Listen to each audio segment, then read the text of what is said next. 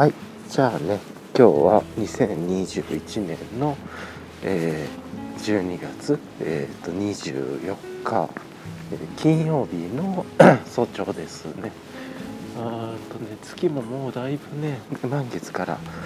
からだいぶ右下が欠けてきてだいぶ月もね遠くにあってっていう感じで、まあ、月が見えてるんでおそらく空は晴れてるんだろうな。とやっぱりね早朝で暗いと真っ暗とかねだとちょっとこう雲なのかどうなのかがね晴れてるか分かりにくいんですけれどおそらく雲ほとんどないような感じがしますね。はい。もうもう今年も残すところあと1週間なんででもう次で最終週になるのかな翌週で。なんでもほとんどなんとなくですけど今週のねでいろいろとやることは終わって来週はもう皆さんもおお休みとか、まあ、もしくは締めに入ってって締め作業みたいなのとか、まあ、なんかそういう形になるのかなと思うんですけれどもじゃあ結構ね今日寒めの日ですね、まあ、今ね家から出てきたばっかりなんで あれなんですけど今で9.1度で湿度が47%ですね。ちょっとねえっ、と一旦車通り多くなるんでここで止めたいと思います。さてじゃあねちょっと車のうるさいポイントも抜けたんでちょっと話していきましょうか。あいや今日ねあのちょっとね服のレイヤリングをいろいろいじったんですよ。ちょっといじりすぎた感じもありますけれども。なんで、えーとまあ、ちょっとね、えーと、コンセプトは、えー、っと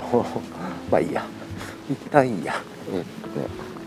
まあちょっとまずは風防をねえ、っと音がカシャカシャカシャカシャ入るからウィンドカッパーフィールドシャツ Enlightened Equipment Wind Copperfield シャツ一番上に来てそこにラベリアマイクピンマイクをつけるのはちょっとやめようというところでいろいろいじってみたっていう感じなんですけれどもえっ、ー、とねまずベースレイヤーから変えました。いつもはね大和道さんの、えーと、メリノ100%の、えっと、クルーネック。まあなんかジップ付きのも胸元までジップがついてるものをやったりついてるものを取ったりとかなんかいろいろあるんですけれどもそれはもうやめてということで今日はねえー、っとメリノサーマルっていうちょっと多分インスタグラムとかでも結構話題になってたなってるというかえー、っとアクティブインサレーションで確かウールメリノウールが51%でポリエステルが49%だったかな。ちょっと今あの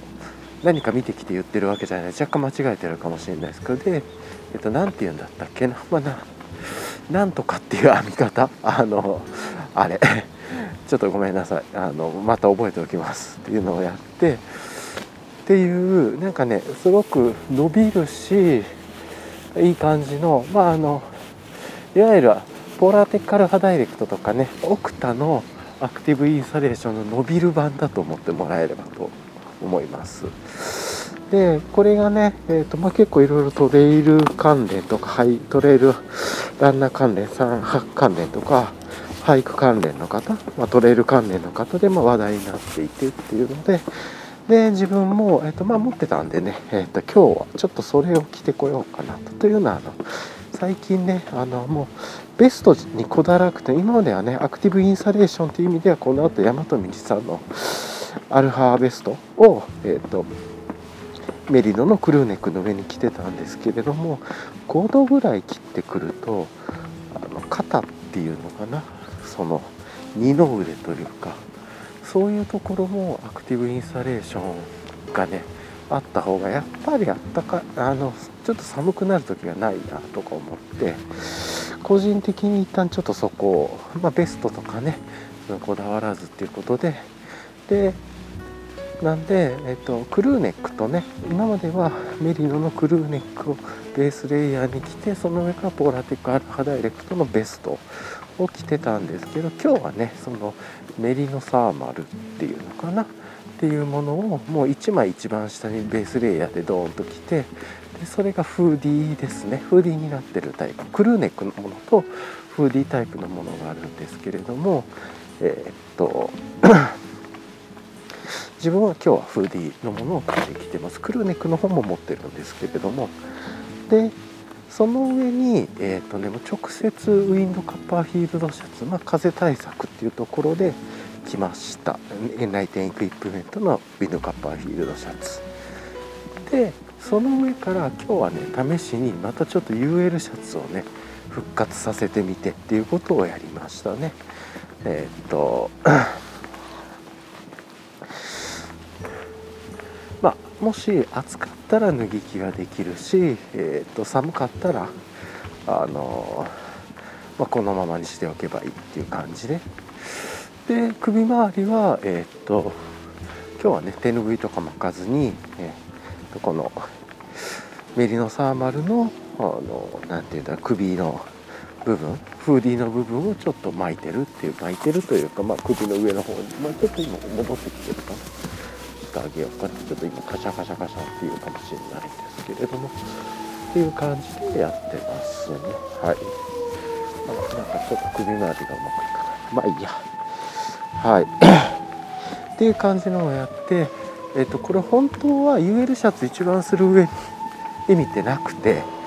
あの自分がラベリアマイクをつけてウィンドカッパーフィールドシャツラベルマークをつけて素材がシャカシャカシャカシャカ言うんでそれがいまいちだからこうやってるっていうだけです。なんで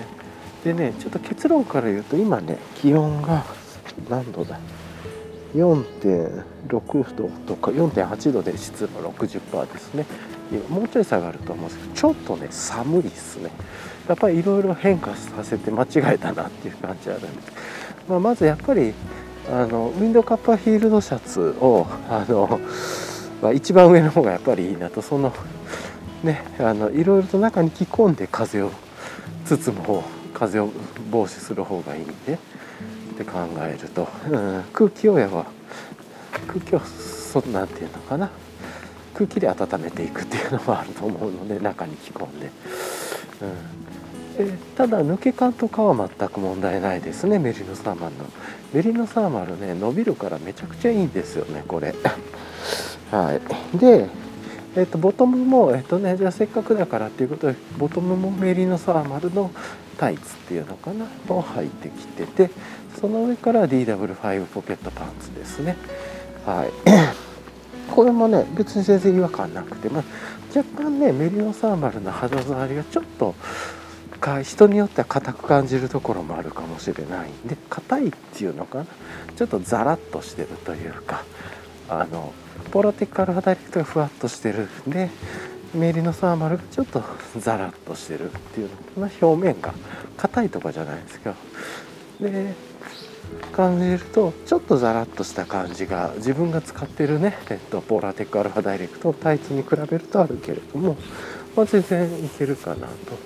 個人的にはこれはあの一番は今いつもね自分が使ってるポーラーテックアルファダイレクトの関連のえー、っとミリ数っていうのかな？密度がちょっと低いもの。でその次がメリノサーマルでその次というかもうほぼ自分は使使ってないのが大和道さんの、えーと、ライトアルファタイツこれやっぱりちょっと動きにくくてっていう感じがあってあの メリノサーマルはね伸びるんで全然動きやすくて抜け抜け感とえー、っと本感全く問題ないですねこれも。はい。止まってたらあったかくなるしえー、っと動いてたら抜けるっていう。はい。もうまさにこの製品系っていう感じでいいなと思います、はい、だんだんちょっと歩いてるとね、えっと、今上半身もあったかくなってきたっていう感じはありますね。はい。まあまあなんかねそんなことを感じながら今動いてはいます、それで、あとはあれかな。靴は今日はビボベアフットのマグナトレイル FG ですね。えっと今マグナトレイル FG って言わなくなったのかな。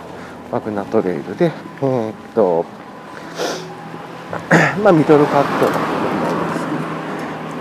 のです、い。つもはねもうトレイルの練習って言ってトラッカー FG2 とかわざとねあえてハイカットものを履いて週末のトレイルの練習とかやってたんですけどもだいぶねトラッカー FG も体にも慣れて、えー、と体もトラッカー FG2 に慣れたね、まあ、そんなに頻繁に履かなくてもいいかなっていうのもあったんで普段使いとして今マグナトレイルを履いてます。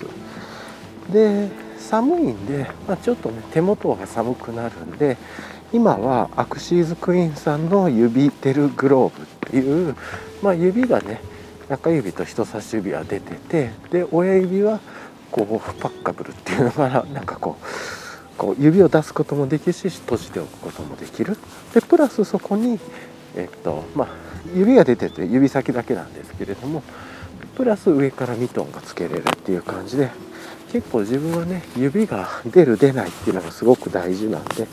今はこれをつけてるっていう感じですね。はい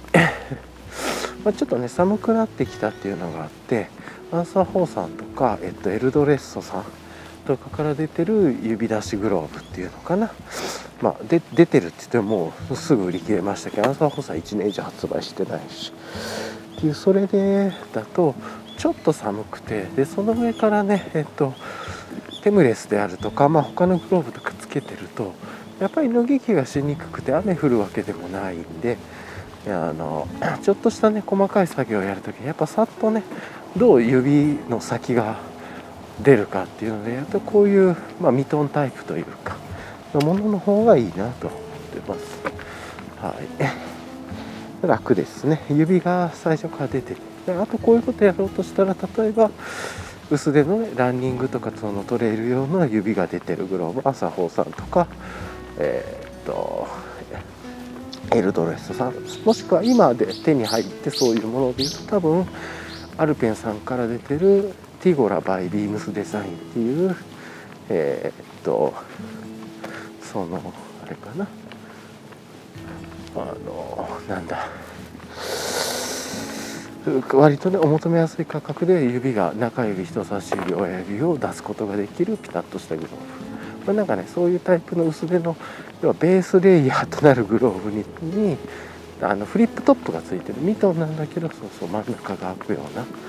ミトンっていうのかな。例えばエンライテンエクイプメントとかからねそういうのが出てますけれどもそういうミトンを装着してまあ、ミトンで歩きながら指使う時はミトンをフリップトップ開けてっていう。で指の中ではそのベースレイヤーの指を開けておくみたいなね。っていうのがちょうどいい感じぐらいなのかなって思ったりはしました。はい。そんな感じで割とねこの指調整っていうかいかに細かく動けてとかっていう感じは割と考えたいところだなと思ってこういうのもね日々トレイルに行く時困らないように練習しているっていう感じですね。はい。いやちょっとねここ車でいう裏道みたいなところでもあるのでちょっと車がここは何台かやっぱり通ってくるんですよね。じゃあねであとは今日帽子は、えー、っと耳当て付きっていうところで、えー、っとやっぱりね寒くなってたんで耳もね守りたいっていうので、まあ、ニットキャップにするかなんですけど今日はあれですねずっと最近気に入ってるお気に入りの、えー、っとベロスピカさんから出てたちょっとお風呂の名前忘れちゃったな耳当て付きの帽子昨日もねサーリーのライドしてる時に乗ってましたけれども、まあ、これがすごく優秀であったかいし軽いし軽いしとかストレスないし、まあ、とにかく何にしてもそうそう優秀だなと思えるものになってて。うん。まああったかいんですよね。あのこれをねちょっと気に入って着てきているっていう感じですね。やっぱりイエティナさんのこの肝の部分はあったかいですよね。ごつくないしっていうところで。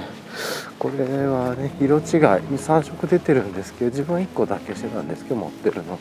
もう1個まあぶっちゃけ3つ欲しいなぐらいでね思うぐらい気に入ってるアイテムですね今年の。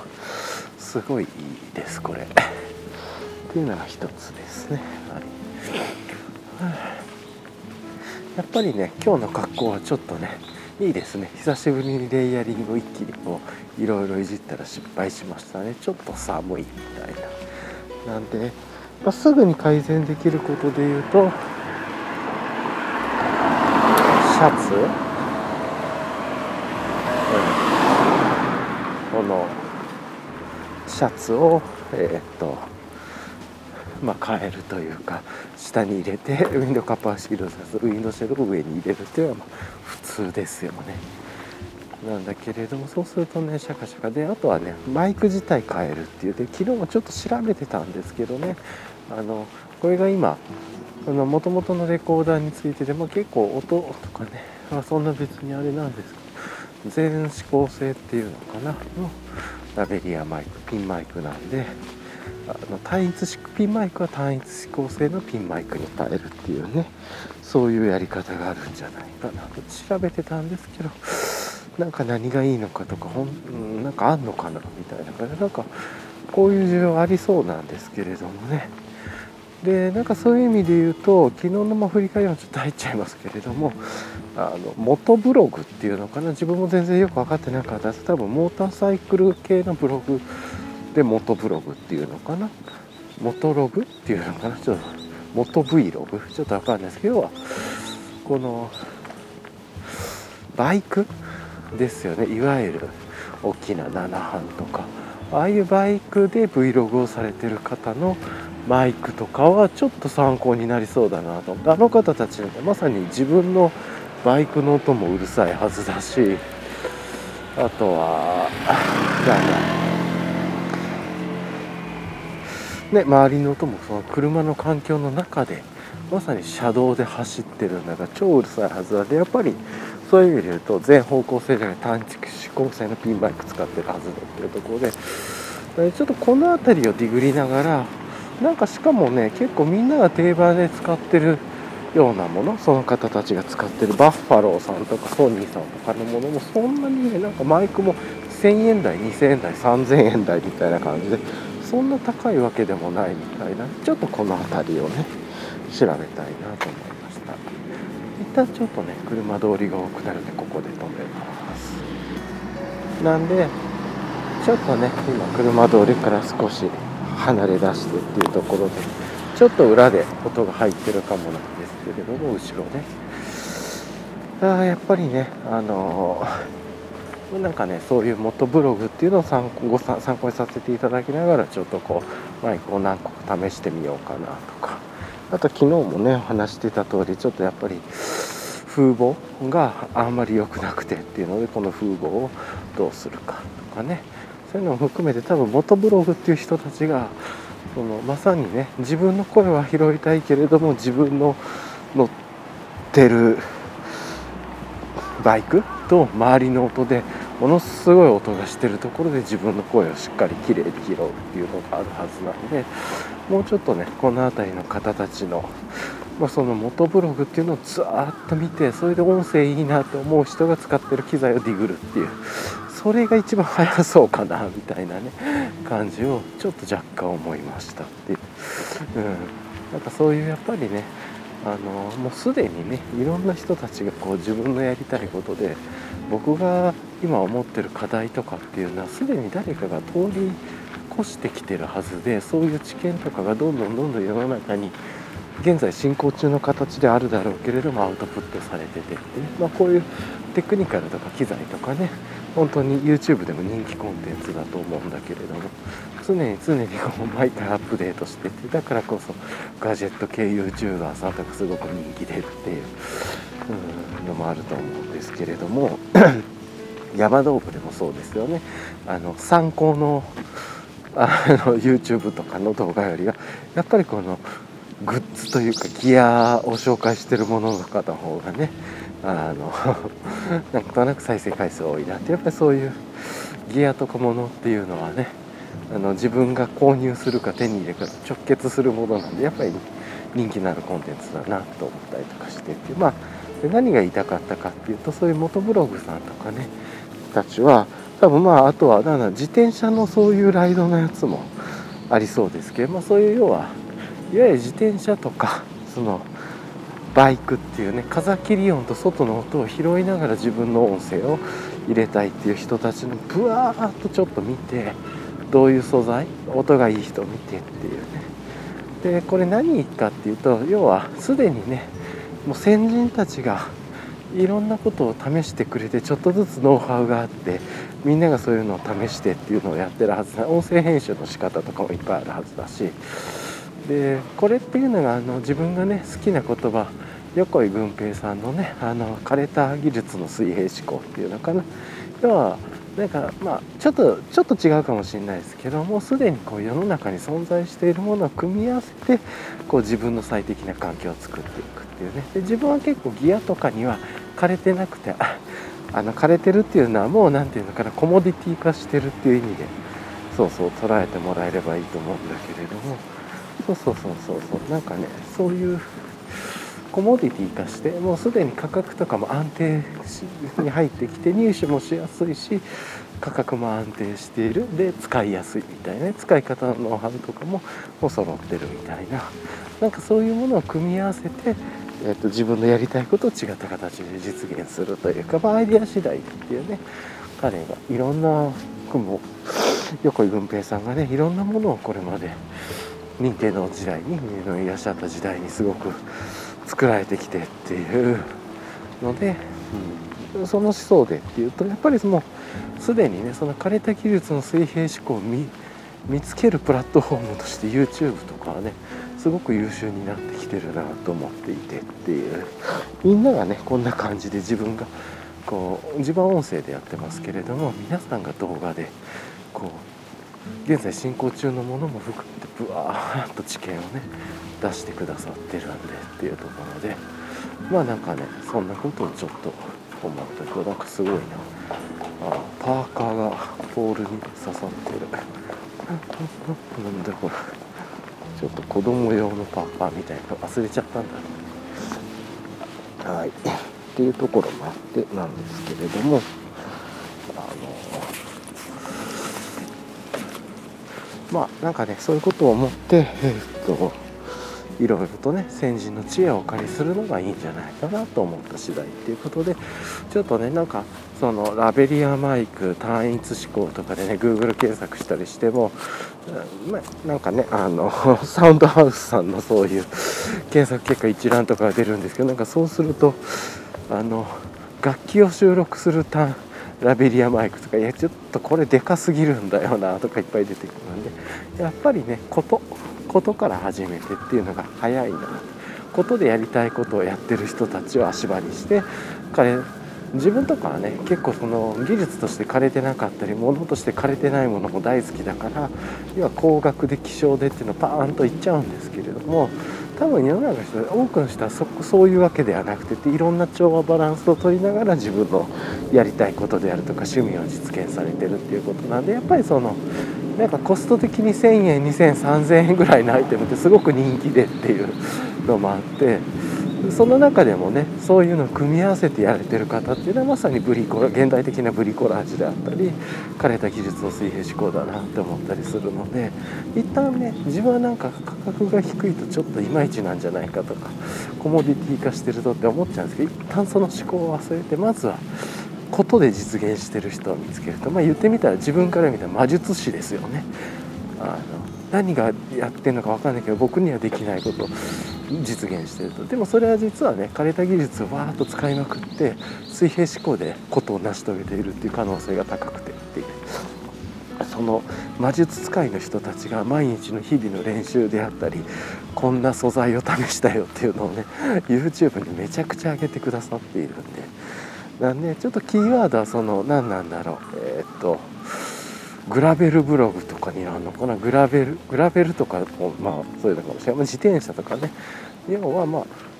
そのモーターサイクルとかライド自転車系ので音声がしっかりね後で入れてるじゃない。あの同時に話しながらやってる人たちっていうね、まあ、もちろんねその動画からね動画を見ながらあアフレコでね動画を見ながら自分がレコーディングするっていうこともできるんでなんかあのそれじゃないのを見極めないといけなくてやっぱり外の音が入ってる人たちということね。なんですけどでもそういうのをちょっとこう見てとかそれちょっと今日やろうかなぐらいですかね。はい。っていう感じですかね。とかっていうのがありましたね。はい。まあ、ちょっと脱線しちゃいましたけれども、まあ、そんなことを思いながら今日のレイヤリングでえっと一旦シャツの上にねえっと、マイクをつけていろいろと レイヤリングを変えたんですけど若干ちょっと寒くてこのレイヤリングはトレイルには持っていけないですね。なんで 今やるとしたらパッと思いつくところで言うと例えばこのベースレイヤーの下にねメリノウール100%のやつとかいつも着てるやつを着込んでその上からアクティブインサレーションとして着てであとはいつもの格好にするとか。ただそうするとシャカシャカ音があるなとか。ちょっとねいろいろと考えないといけない。でそのやっぱりそもそもマイクを全全指向性から単一指向性に変えるべきだなっていう。でここは枯れた技術の水平思考でそれを実践されてる人たちの魔術のプラットフォーム魔術見せ合いプラットフォームの YouTube をちょっと利用させていただくというか自分の足場にさせていただいてその足場をもとにわーっとね、えっと高速道路の知見を駆け抜けていくと。でアマゾンとかっていうその足場をすぐに届けてくれるね、えっとまた大魔術プラットフォームを利用してすぐにロジスティクスを活用させていただくというような感じになりそうです。はいまあね、こんなねちょっとアホらしいことを言っていますが一応ちょっとねレイヤリング失敗したなとかも思いつつなんですけれどもまあでもちょっとねずっと課題課題ではないんですけどもそろそろベストじゃなくてもいいなみたいなアクティブインスタレーション。っていうところがあったんで自分はねあのこのメリノサーマルのが結構好きで。色もね可愛いんですよねいろいろ出てて。ベースで黒ネイビー、えー、っと灰色がベーシックカラーなのかな。これでえー、っとクルーネックと,、えー、っとフーディーが出てて。でそれプラスえっとあなんていうの？結構濃いモスグリーンっていうのかな。ミリタリー調の濃いというか深いっていうのかな。深い感じの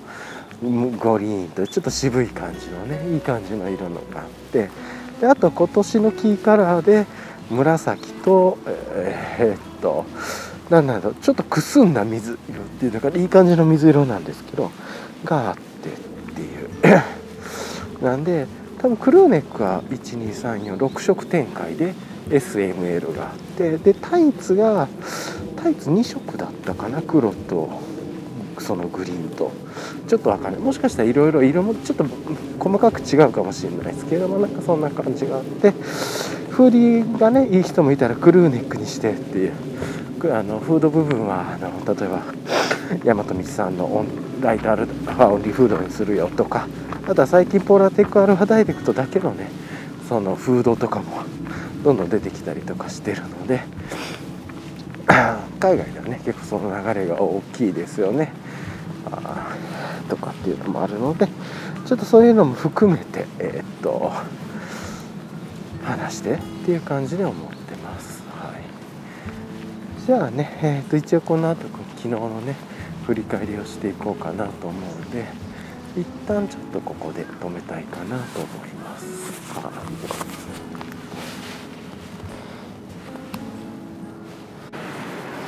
じゃあねはい。ちょっとまた続きをね始めたいなと思うんですけれども。えっ、ー、とまあね昨日ね夜に特別編番外編っていうことでまたねストラグラーから音声を込めてみたいなコンテンツを配信しましたけれどもまあ昨日ね自分のやるべきことが終わってからはえ、ー、とちょっとまあ夕方というかあの午後にねとストラガラーに乗って、まあ、ちょっとあちょっとね行きたい場所があったんでそれ自分のしようとして行ってで初めてのね目的地だったんでそこガーミンでポイントセットしてでもガーミンのナビゲーションにセット沿いながらライドしていくっていうことをやって、ね、無事に全然つけててすごいなと、まあ、ちょっとこのね音声収録してる時にガーミンさんがこのピピピピピってねそろそろ曲がるとこに行きますよとかここで曲がるとこに着いたら曲がりますよとかっていうのをねずっと音とバイブレーションでこう出してくれるんでその音が個人的に音切りたいなと思いながら音の切り方がずっと分からなくてねっていう感じなんですけれどもあのまあこれもね単一指向性のマイクに変わったら変わるはずだろうということでちょっと置いといて。うん。うん。であとはあれかな。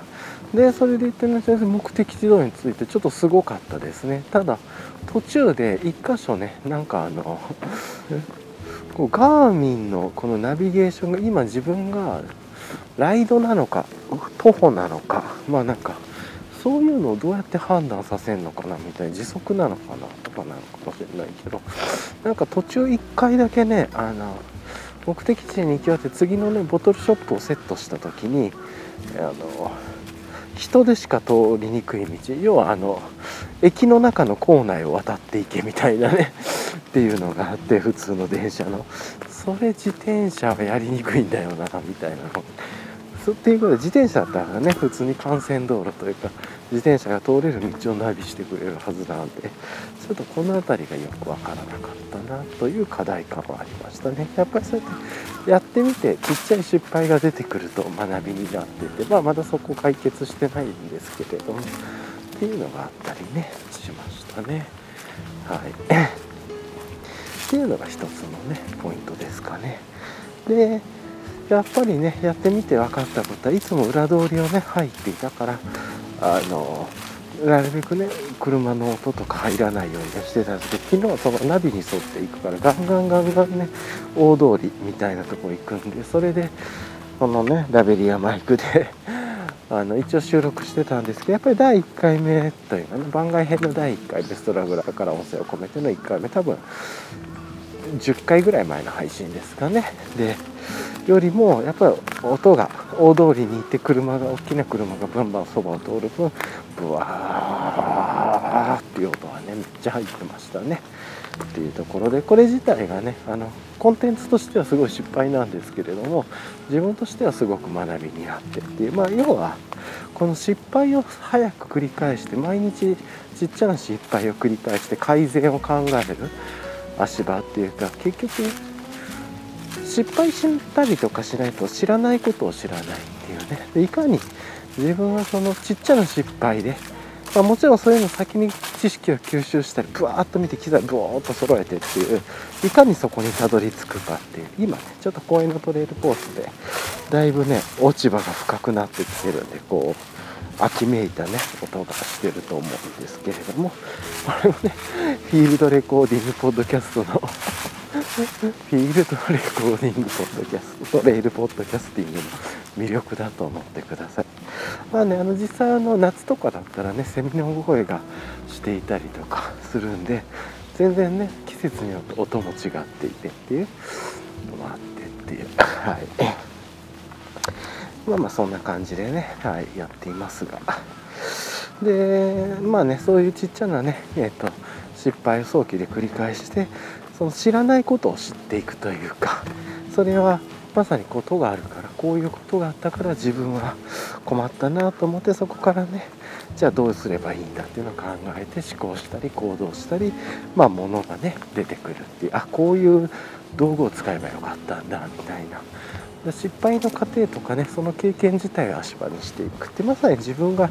重視しているプロセスこそが大事だっていうね。でそのプロセスの中でずっと成功してる状態一番いいんですけどそうじゃない状態の時のメタ思考を手に入れておくというのね、まあ、最近で言うとインスタグラムのハッシュタグと気になることはインスタグラムのハッシュタグと YouTube で検索するっていう一番学習コストが低いのが出てきたんだと思ったり、まあ、これはこれでねエコーチャンバーだったりフィルターバブルにも近づいていくんで危ないといえば危ないですね。なんですけれども。まあまあなんかこういうことがあったりとかしてまあ、まさにこれ自体がねあの枯れた技術になっているというかあの技術自体プラットフォーム自体最先端なんですけれども使う人が多く増えてコモディティ化してくることによって技術としては枯れてきてるものになっているっていう、まあ、使みんなが使いやすいものになっているっていう意味でいいことが起こってるのかなと思いますがはい。っていう感じですかね。まあでも歩いてるとねそんなめっちゃ寒いなとこの格好も思わないでこれで音がねいいんだったらちょっとその服のベースレイヤーの感じがちょこちょこちょこっといじりながらなんですけどちょっとメリノサーマルベースとかね、まあ、あとはもしくは、えーと、ポーラテックアルファダイレクトのあのフーディー関連とか、まあ、もしくはクルーネックを使ってちょっとねベストからちょっとこの季節は5度とかが標準的に切るようになってくるんだったらそっちの方がまあいいかなみたいな感じまするね。今ちなみに3.7度で湿度が64%ですね。これが昨日もねあのその暑い時だったら20度超えたりとか1日でするんで寒暖差がね、まあ、20度はいかなくても10何度は出てくるんで結構レイヤリング大事だなと思ったりもします。はい、っていう感じですかね。あそっか。確かに。そういう意味で言うと一番上にシャツつけてレイヤリング暑いなって思った時にラベリアマイクを外すみたいなことでこれなかなか難しい問題だな。そっか。まあまあでもそれウィンドカッパフィールドシャツでも同じか。とかね。まあでもそっちはジッパー開けるだけで済むかとか。まあいやでもそれはこれもボタンか。ごめんなさいなんかこんなことブツブツブツブツやってますか。はい。まあなんかそんなことをね考えたりしてました。はあ。っていう感じですかね。はい。それでは、うん、まあねなんかそんなことやりながらなんですけれどもあの昨日はね、まあ、そういうところででも昨日のねもう配信というかねだ昨日は1日2回配信するっていうねことなんだけれども あの本当はね今週またね週末に移住候補地のエリアを俳句というかしに行くんでいろいろとね一旦、えーと、自分が気に入ってたローカル路線エリアは1回何回かかけて攻めてで分かって大体この2駅あたりがいいなみたいなのを理解したんで次別のねもうどこ行こうと。で次温泉とかもあるような路線エリアなんでそこの路線はめっちゃゆっくりになるかもしれないですね。1駅ごとに温泉入ってもそのまま帰るみたいな大体自分がやるのは移住候補地に行ってで そのね県境ローカル路線で主要な路線からローカル路線に乗り換えてで自分が住みたいなって思う県のギリギリの先いや隣の県に差し掛かる入ったところの駅まで行ってそこから歩いて戻ってくるっていうね。そした県境で駅としては隣の県なんだけれども徒歩ではあの住むところはこっちの県に見えるっていうね。なんかそういうハックとかも調べながら。でかつだからその限界距離をもとに戻りながらどの辺りがいいのかなっていうんで。前で言うと県境よりはちょっと真ん中辺りが良くてっていうのがあったりして。だからそれがそのどう遊ぶかどうやるかで1駅ずつ攻めていって県境の駅から1個だけ歩いて駅に戻ってその周りでクッカー遊びをしたり温泉に入ったりとかすると時間が経ったらローカル路線ってね1時間に1本とかしか電車がなかったりする場合もあったりとかしてなかなか交通事情がいろいろあるはずなんで。なんでそそれを次はね多分次温泉周り系のところ攻めると思うのでそこも温泉が多いところ。というかその辺りもちょっとあれかなと思ったりしてますね。はい。まあなんで何週かかるかとかちょっとそこまで正確な計画をやってるわけではないんですけど。でそういったら別に、移住候補地プラン B っていうのもあって、まあ、それは自分の見知った人たちの居住エリアに行くっていうのがあって、まあ、それの方がねめちゃ楽なんですけれども。あのもうそうすると今年から2拠点生活みたいなのが ネットさえつながれば開始できるレベルでっていう感じなんですけどもちょっとそれもね年末から年始とかにかけてねいろいろ話していこうかなと思っているっていうところですね。はい。っていうのがあって。でまあねあとはあれじゃないですか。なんであの明日かな？多分。今日金曜日なんで24日の金曜日なんで25日の土曜日、まあ、もしくは26日の日曜日はちょっと配信がねあのないと思いますか。もしくはあっても夜いつもの早めの時間にはなくてっていう感じで。であの、まあ、理由はトレイルというか俳句に行ってるからっていうことでこの早朝のね散歩っていうのがあのトレイルに行っちゃってるんで戻ってきてあの音声をねあの編集して配信するっていうのができないからですっていうのが理由です。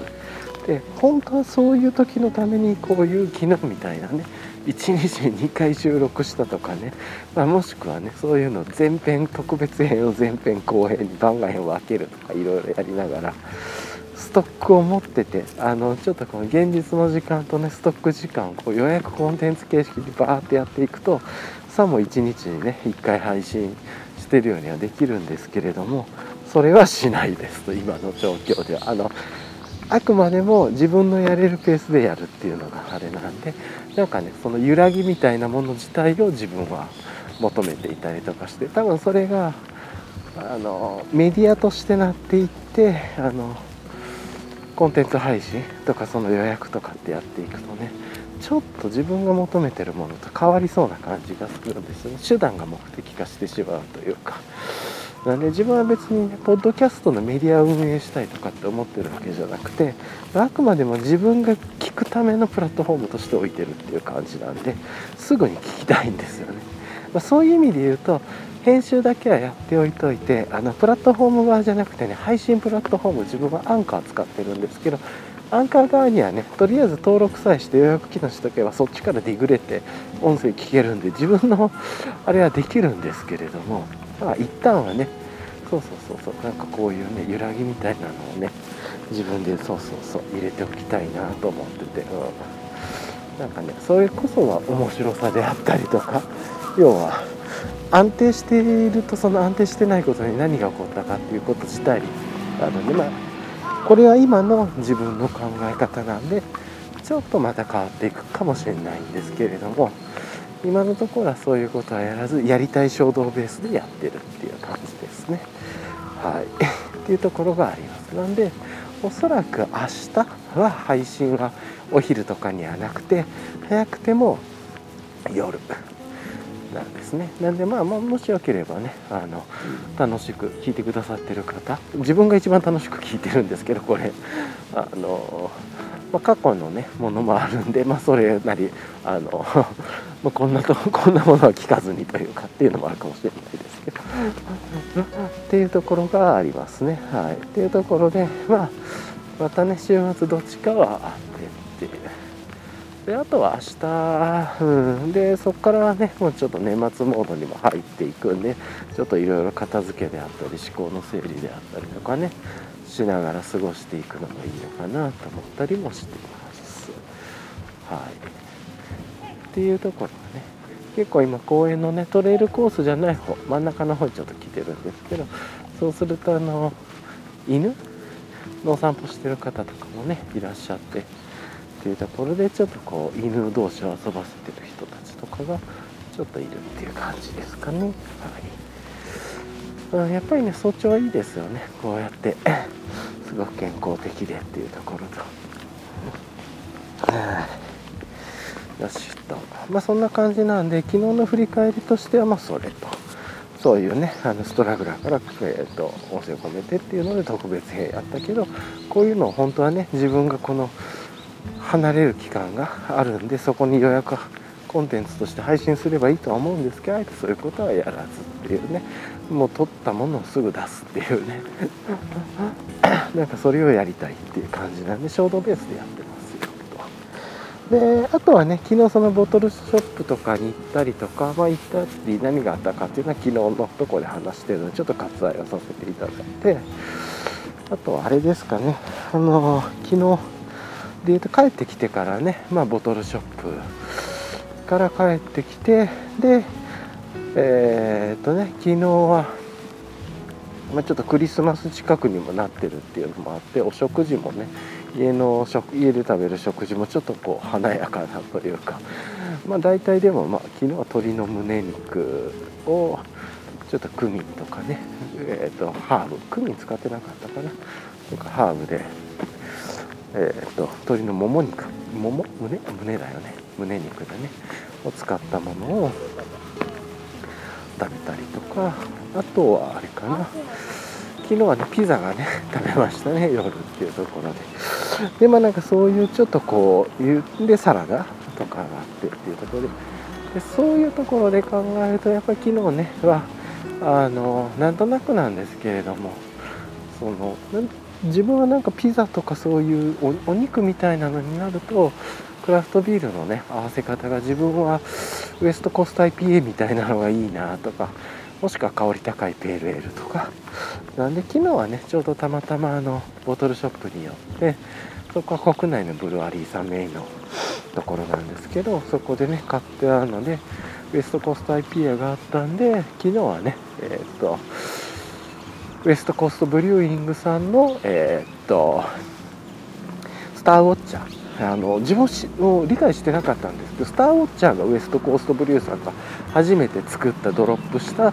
クラフトビールの種類なんですね。で、まあ、ずっと要は、ま、定番商品というかということでもちろん時代と歴史とバッチを重ねながらいろいろね入ってくるホップとか酵母とか変わってるっぽいんですけれども確かちょっとああ間違えてるかもしれないか。らちょっと今日入ってたホップとか忘れ言わなせんがあのまた覚えてたショーノート貼っておきますが美味しかったですねやっぱりこういうちょっと苦くてホップ感があって香り高くてっていう。いわゆるこれとうん合いますねっていう。で昨日はねいつ、まあ、チューリップ系のグラスでちょっと最初の一口いただいてから新しくね届いたパイントグラスで結構重みがずっしりありましたね。なんですけれどもそれを使っていただいてっていう感じはありました。はい。そういう感じで夜過ごしてでねちょっとその ラベリアマイクのこととか元ブログのことをさーっとディグった感じのところでちょっと昨日は疲れて終了したっていう感じ。じゃあちょっと車通り増えるんで一回ここで止めます。じゃあねちょっと昨日の振り返りの続きを少しやりながらえー、っと次のね、えー、っと計画の話今日の予定であるとか直近の計画の話とか話したいんですけれどもあの昨日ね無事にあのまず一つは友達にねおととい送ったクラフトビール2本 Enlightened Equipment のあ Enlightened Equipment じゃないこれいつもごっちゃになる Equilibrium Brewing のえー、っと何だったっけ。えーと Sweep the Leg かな、えーと、ベストキットの、あのコブラ会、えーと、リスペクトというか、まあ、してモチーフにしたヘイジーとあともう一つは、えーと、タイヤダハンズねセゾンとかが有名だと思うんですけどタイでタイタイヤダハンズのフラグシップモデルの一つの、えー、とエイリアンチャーチっていうのかな？あのどっちもねあのトカゲの映画どっちのラベルもねコブラってヘビでやったりとかそのエイリアンチャーチの方はねなんかこう何なんだろう あのトカゲ宇宙人みたいなねのドクロになってる絵が3つ黒のラベルパンパンパンって書いててね他で書いてるなんかねタイヤードハンズのラベルと全然違った雰囲気でてこういうブランディング面白いなと思うんですけれどもなんかねそういうことがあの その2本だけをね殺到とおとといの夕方に友達に送るっていうねことをしたんだけど無事にね、えーと、配達してくださってということでこんな年末の忙しい中っていうところで、えーと、無事に届きましたと友達に。今昨日そういう報告もらったしてよかった、まあ、週末のね、えーと、キャンプに持って行ってもらえて楽しんでもらえたら。ただまあどっちもね自分があこのヘイジもこのヘイジも好きだなと思ってあ美味しいなと思って買ってたやつなんであのそれをね買っててまた見つけてっていうので買ったんであの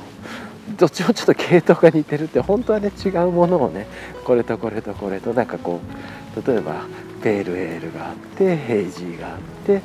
サワーがあってスタウトとかねなんかまあわかんないですけどそういう風なバランスがあれば面白かったのかもしれない。スムージーがあってなとかね。2本ともほぼ似た系統っていう感じなのでちょっとこうあれかもしれない。けど、まあ、そこはご愛嬌ということでごめんね。ごめんねじゃないけど。楽しんでっていう感じで送ってっていう感じで、ね、やっぱりこうやってこう物が相手にさっと届くのはいいなって思ったりしました。であとはね昨日ちょっとあのインスタグラムであのライブ配信があったりとかしてそれ夜ちょっと拝見したりとかしてっていうのもあってっていう感じですかね。うん。であとはちょっと年末の年始関連のちょっとクラフトビールを直近で言うと計画で言うとネットでそろそろ頼んどいた方がいいかなとか。ああと昨日あれですね。そのクラフトビールでいうとね昨日さっき言ってたスターウォッチャーウエストコースト IP をいただいたんですけれどもあのー、あれかな？あのー、日本酒でね買ってきたやつをちょっと早速嬉しくなって開けたんですけれども美味しかったですねフルーティーで甘くて、えっと、それが口説き上手ジュニアさんのスーパー口説き上手ジュニアっていうのかないうやつなんですけれどもえっと岡山のお米の備前なんとかだっけな備前お町ちょっと間違えてたごめんなさい。を使ったえっと日本酒でっていうところでいや美味しかったですね甘くてっていうのでで最近ね、まあ、さっきあのお気に入りのパイントなんかね気になったパイントグラスが届いたって言ってたように最近ねあのちょっと日本酒を飲むには若干大きいんですけれどねコーヒーを飲むにはちっちゃいっていうようなねあのなんかねそういうちょっと自分がいいなと思ってるね器が手に入ってそれで日本酒飲んでるんですけれども普通のおちょこに比べると大きいんですよ、まあ、100ミリ入らないかなぐらいかな。満タンそれきれで100ミリぐらいな感じ、まあ、それ半分ぐらい入れてちょびちょび日本酒飲んでるんですけどそれで飲むにが楽しくて楽しくてしょうがなくてっていう。でこれコーヒー用にもちょっと欲しいなぐらい。自分はねコーヒーあのフリーライトさんのトロストーブであのこう余熱をかけながらねずっとこうあったかいまま飲みたいっていうのがあるんでクッカーセットには絶対にその木の器とかあのゴムの器とか持っていかなくてねアルミの器ばっかり持ってたんですけれどもちょっとね今回飲んでるのはアルミではないんですけれども気に入ってるんでもう1個ちょっと欲しいなって思ったり、まあ、ちょっとリアルでしか売ってなかったりするんで結構ちょっと遠方にね買いに行くとかそういうことしないといけなかったりもあるんだけれどもうんちょっと今車が1台前から通ります。はい、っていう感じであるんですけれどもそれもねすごく気に入って使っててっていうところがあります。はい、じゃあね、えーと、ちょっとじゃあここからは、えーと、今日の予定に切り替えてっていうところで言うと今日ねやったあの先週のねトレイルでトレイル中にポチったアクションカメラが今日届きますね、まあ、結局だから6日間ぐらいだったのかな。届くまで。で一応ね本当はねシッピング状況それでねショッピファイだったんでショップってアプショッピってアプリで見れてで見ると一応本当はね一昨日の時点では昨日に到着するって出てたんですけど昨日見たらね明日に到着するってなってまあ今日ですよね。一回あのー日本に届いたんですけど一回戻ってましたね。一旦。で今日はちゃんともう一回ねそっちで見る。そうそうそう。あのシップが今日になってたっていうところがあるんでそれがちょうどいいかな。そうそうそうそうそう。なんでちゃんとねあのしっかりあの届いてるっていうのがあって安心しました。戻ってなかったです。さっき見ました。でさっき見てちゃんと戻ってたんであとは今日ね、まあ、ちょっと時間とかわかんない多分遅めじゃないかなとは思うんですけれどもあの今日中には届くみたいな感じなんで、まあ、ちょっとねできたら午後に届いてくれたら嬉しいんだけどなあと夜に届いてセットアップしてって初めてで明日持っていくの辛いですしねっていうところがあって。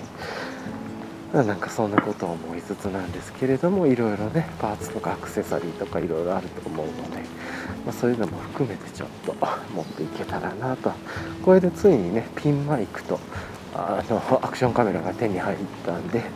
まあ、通常で言うとねそのビデオベースでしたい人は多分ワイヤレス GO2 とかみたいな感じでワイヤレスで同期するアイテム音声を持っていくと思うんですけれども自分はそうではなくてっていう感じですね。なんですけれどもはい。まあだからそういう意味で言うとワイヤレス GO2 とワイヤレス GO のラベリアマイクを使ってプラスアクションカメラとね接続してみたいでそのラベリアマイクには風防つけてみたいな感じでやる方がビデオベースの時はいいんでしょうけれどもまあ自分はねこうやってこうブツブツブツブツあくまでもこの音声ベースでやりたいっていう動画はおまけぐらいで考えてるんで、まあ、機材も重いですしね。重いわけではないんだろうけども増えますしっていうところで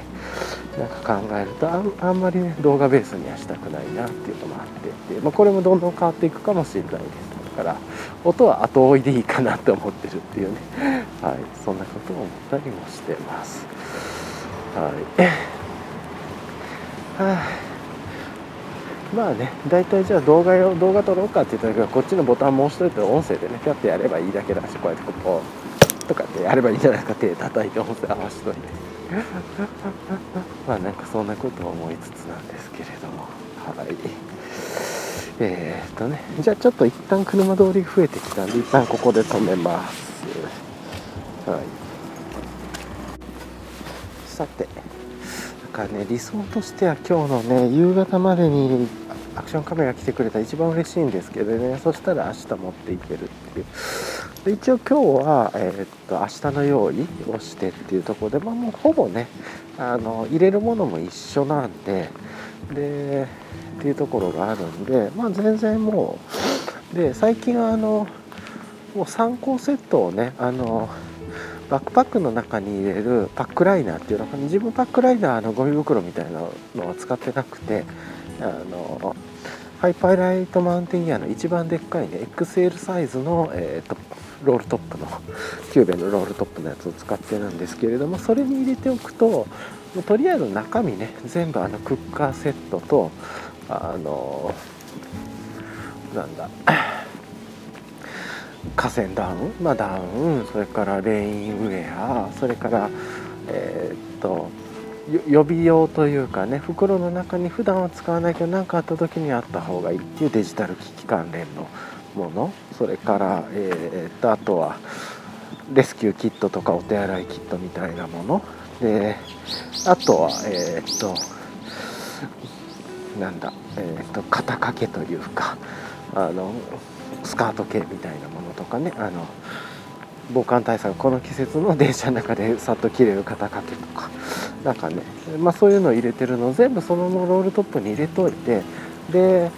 バックパックからね、まあ、出してで普段バックパックを使ったりすることもあるんで同じのを。それから出してっていう感じなんで一応それ突っ込んどけばいいだけなんでだから明日用意するのはちょっと食事系ですよね。でもスパイスのねキットみたいなのも自分で家であのジップロックのコンテナに入れてるんでまあ明日やることとしては、まあ、今日かトレイルミックスを作って、まあ、それも全部混ぜるだけですからね。ナッツとかオーガニックのフルーツドライフルーツを入れるっていうのとあとまあちょっと塩味とか味付けるっていうだけなんで、まあ、スパイスでもいいですしね。別に何でもよくて。とあとはカレー用というかその今やってるスパイス系のキットのやつを、えー、と一応ま作っておくっていう感じかな。でまあ面倒くさくそれの時間が間に合わなかったら面倒くさければまあちょっとねあんまりねトレイルに行って体に悪いもん食いたくねえなっていうのもあるんでちょっとそこら辺最近の悩みなんですけれどもねなんでなんかそういうのを1個クッカーセットに入れといてなんか用意ができなかったらそれを食べるっていう風にしておけばいいのかなそうそうそう思ったり。なんかねそこら辺が結構迷いますよね。自然のいいところにいて体の悪いもんみんな食うみたいな、まあ、みんなとか言うのやめよう。っていうのもあるんで。なんかやっぱ添加物もりもりのもんっていうでそういう意味で言うとウルトラランチさんのね食事はいいですよね。添加物もなくてっていう。なんであのキットはいいなと思います。ただまあ事前のね食材準備とかもあのマサラカレーの方はいるんでそういう意味で言うとあのウルトラランチ自分はウルトラランチさんのあのインスタントミールキットみたいなのを常に常備しておくのが一番自分にとって楽なんだろうなと思い出したりしました。あ本当だね。まずはそこからっていう感じなのかな。で用意できる時は自分のスパイスとだまあね豆とか戻したりトマトとかやってっていうので食べるのがいいのかなと思ったりっていう感じですね。もうねスパイスも全部あのホールとパウダーとリーフ全部もう分けて作れてるようになってるんでそれただジップロックに詰めるだけですしね。はい。でまあぶっちゃけあのパウダーホールはねちょっと分けておきたいんですけれどもテンパリングしたいんで。ですけどパウダーとリーフは一緒に入れてもいいですしね。で、まあ、前もそんなことやって。でほんでもうオリーブオイルとかねクッカーセットの中にも入れてるんで、まあ、全然問題ないなとあと追いクミンと追いおい塩コショウもねもうクッカーセットに入れてるんで。っていう感じでだいぶなんかあの用意するのも楽になってきましたね。今日だからやるとして明日の朝ね あの、まあ、今日も帰ってからやるんですけれども 500ml の朝入りコーヒーを使って水筒に入れて持っていくっていうね。でそれをバテレさんねあ猫がいましたね。ここのねいつものポイントで本当は調子がいい時は猫が2匹いるんですけれども今日は猫1匹っていう感じですね。ちょっとこう収録しながらであれなんですけれども写真をね何枚かちょっとこう撮らせてもらえるいつもねここで猫が休んでてっていう、まあ、今日も元気そうでよかった。最近でも猫が1匹だけなんですよね。いつもはよく猫2匹いて伊勢門屋さんのことを思い出すんですけれども。いやまあいつも毎日ここに来て言うんですけど猫を楽しみにしたり猫を 猫を見て喜ぶ自分がいるとは思わない。これもあれですよね。今日は配信されるのかあ配信される方今日配信された。みたいなねこうコンテンツ配信みたいな。違いますけど。はい。まあねそんなこと思いながらっていう感じで、まあ、だいぶね行動も簡素化できてくるようになってきてるんで便利かなと思ってますね。はい。よしと。なんでまあそんなことやりながらで、うん、1個ねアクションカメラのパーツであのマグネットでつけるタイプのものっていうのが先行で届いてたりもマイクロ SD カードとかも届いたりしてるのでマグネットでつけるタイプのやつだけちょっと用意しておこうかなと。多分あの服にね裏と表にマグネットパチンって止めてアクションカメラ側のにもそのマグネットをつけて多分3つのパーツで構成されてるんじゃないかなと。そしたらあのアクションカメラ自体は服の上からパチッと止めるだけでもう離れなくて。で多分それがクリップベルトも一応えっとでパーツとして持っておこうとはしてるんですけどそっちの方が絶対楽そうだなと思ってっていう。なんとなくそんなことを思ったりはしてます。はい。よいしょっと、はあ、ただねまあちょっといきなりねトレイルに本番実践持って行ってなくしたりなんかしょうもないことしても嫌なんでなんか あの本当はね日々こう使いながら練習してっていうのをやるのがね一番いいんですけどとはいえカメラねとはいえねショルダーハーネスの時につけておく方が目立たないっちゃ目立たないですしねっていうのもあったりもします。まあなんとなくそんなことを思いながらなんですけれどマグネットでつけておいて重みを感じる方がまあ安心っつったら安心ですからね、はい、クリップ自体がね取れると悲惨だしっていう。まあ、そんなことを思ったりはしました。はい。よいしょっとまあねであとはだから今週末ねこうやってトレイルとかにちょっと行ってまあ、それで今年のトレイルあともう1回ぐらい行ったらトレイル納めですかね。廃校納めというか、まあ、行こうと思えばねどんだけでも行けますけれどもここから休みに入ったらっていう、えー、で一応自分的にも今日ねもう仕事納めにしようかなとは思ってたんですけど別になんかちょっと落ち着いてるしそんな休まなくてもいいかなっていう気分にもなってるんでまあ今日で仕事納めに完全にしちゃうかもうちょっとだけね来週もやるかみたいなことはちょっと考えようかなぐらいで思ってます。うん、よしと。でまあ、トレイルしてやって。であとはねここからちょっとこう最近部屋の整理とか頭の整理をしたいなっていうのがまあ日月からぐらいからやっていきたいなとは思っているっていうのはありますね正直。はい。というところがあってねという感じでしょうか。はい。なんでうん。まあ、今年もね残すところあと1週間っていうところなんでまあ振り返りもっていうことで、まあ、自問自答で言うとねじゃあちょっとこのまま自問自答で直近の振り返りをやるとするとあそうだそういう意味で言うと今歯がねそんなに思ったより奥歯が痛くなくて全然。神経までこれでいってなかったらいいなと思ってただねぼんやりじわーっとはなんかね感覚はあるんですよね。あの上の歯をやった時とは違ってちょっとなんかうっすら痛みじゃないけどなんかこう違和感みたいなこれがちょっとでもダメでも虫歯の菌が入ってるんだった神経っていう話なのかもしれないですけどで激痛が走ってるわけじゃないんで歯医者さんのね歯科医さんのその今かかってる先生の予約がもう今年は取れなかったんで来年年明け早々にやるっていう感じになりますね。はい、さてと。さてさて。でまあ2021年のね振り返りを自問自答していくとしたらうんまあやっぱり昨日もねちょっと帰りに話したんですけれどもやっぱりまずは1個年明けのねまあ年明けってもまああの34月ぐらいだったと思うんですけれども3月ぐらいだったかな人間ドックに行って。であのこう何て言うのかな。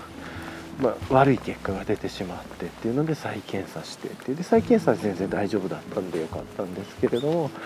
でね一昨年も人間ドックで結構持病みたいなのが見つかってっていうのがあったんで、うん、今年はね年明け早々に人間ドック行こうと思っていてなんとなく最近のこの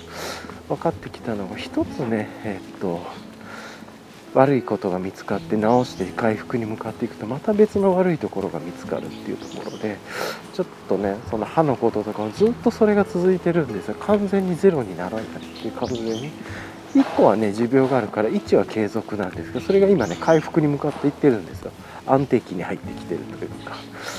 なんだけどなんかこうなるとゼロになるとまた別の悪いのが出てくるみたいなのがあってってちょっといろいろ不安ですけれども。でもこうやってね早期で発見することが大事なんでうん。まあなんかそういうことを考えたら結構やっぱりコロナ禍に入る前に自分の持病が、まあ、そういう意味で言うと2019年2021年2020年というか2019年の末からねにかけてなんですけどまず先にそれが見つかってで2020年にコロナに入ってっていうのがあって結構その2つのトピックで2020年から健康について考えることがめっちゃ増えてっていうことででその結果今その歩くっていうことをやってるっていうのも一つ健康の一環なんで、うん、めっちゃねそこら辺の思考がめっちゃ変わったなとでその2年間のおかげでね特にめっちゃ大きな努力成果にコミットするっていうわけではなくてあの例えば体型もだいぶ変わったりとかして日々のやっぱりルーティンとか日々試行錯誤して考えてちょっとでも変えてやれることはやってみて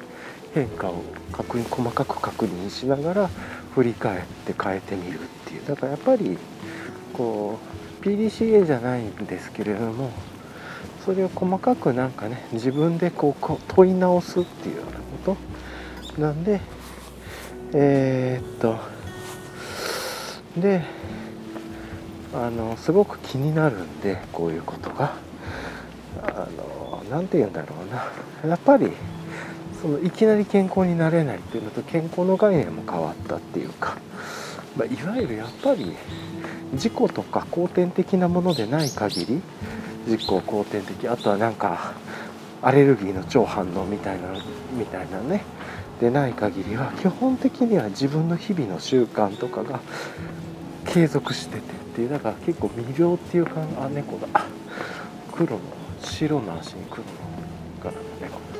未病っていう考えがめっちゃ大事なんだなっていうのを理解したりとか。でそこでは食事っていうのが超大事っていう体の中に入れるものが成り立ってるっていうので一気に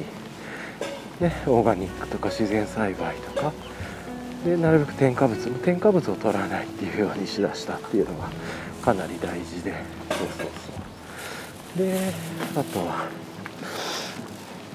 何なんだろう。いろいろとや最近ねそういう意味で言うと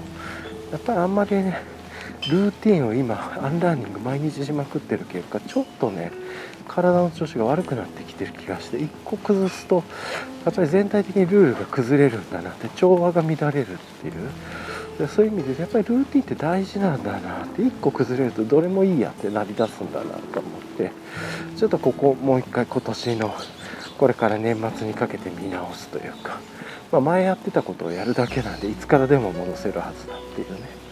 っていうところがあるんでまずはそれをちょっとしっかり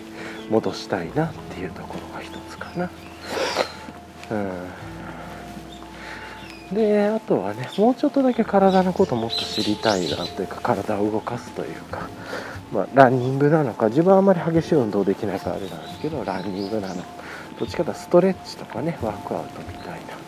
ものもあってそういう方をもうちょっと日々習慣としてやりたいなって思うっていうところもあるし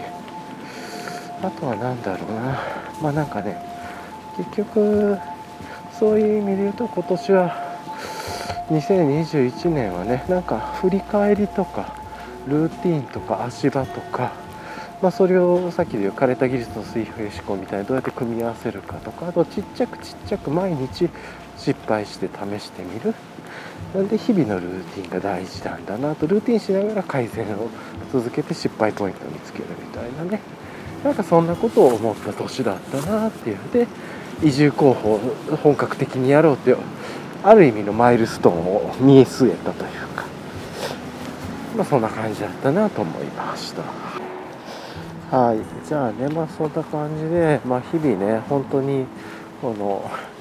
思考実験と行動ことがあってものがあるのを繰り返しの場としてね振りあの思考のツールとしてもこの散歩を使っていてでついでにねそうそうそう本当にできるようになってきてっていうこの健康？健康を兼ねて1日1万歩以上歩くっていうのを取り入れると。でその時にインプットずっとねそれまではインプットでポッドキャストとかはね聞いてたんですけどそうじゃなくてっていう聞くんじゃなくてやっぱり自分の思考を整理するっていうので頭の中で考えるよりはこうやって口に出す方がなんかいいなと思ってそこからちっちゃくやり始めたことでそれをストックしておくとその時のことがずっと聞けるっていうねあの枯れた技術のまさに水平思考ですよもうすでになんかそういうプラットフォームは出揃っていてっていう。なんでそれのやり方さえ分かっていったらいろいろできると。でその中でクオリティであったりとか音質とかいろいろ気になることを改善していって。でそうするとねこの音声の編集のこととかをどんどんどんどん理解していくと次動画のこととかでもねこう後追いでマイクで録音して動画で入れるっていうのは別に難なくできるようになるだろうしっていうところでちょっとずつですけどね自分のやってるところを一気に広げるんじゃなくて思考で改善しながらこうことがあってから広げていくっていうのかな。っていうものは本当に足場としてこの早朝のねものがすごくいいなと思ってでここからね自分は帰ってえー、っと89度で朝入りコーヒーを入れてでね。それも あのもう今何だったっけ？名前忘れちゃったけど自分温度管理するね。あのドリッパーというか使ってポットを使ってるんで。えー、っと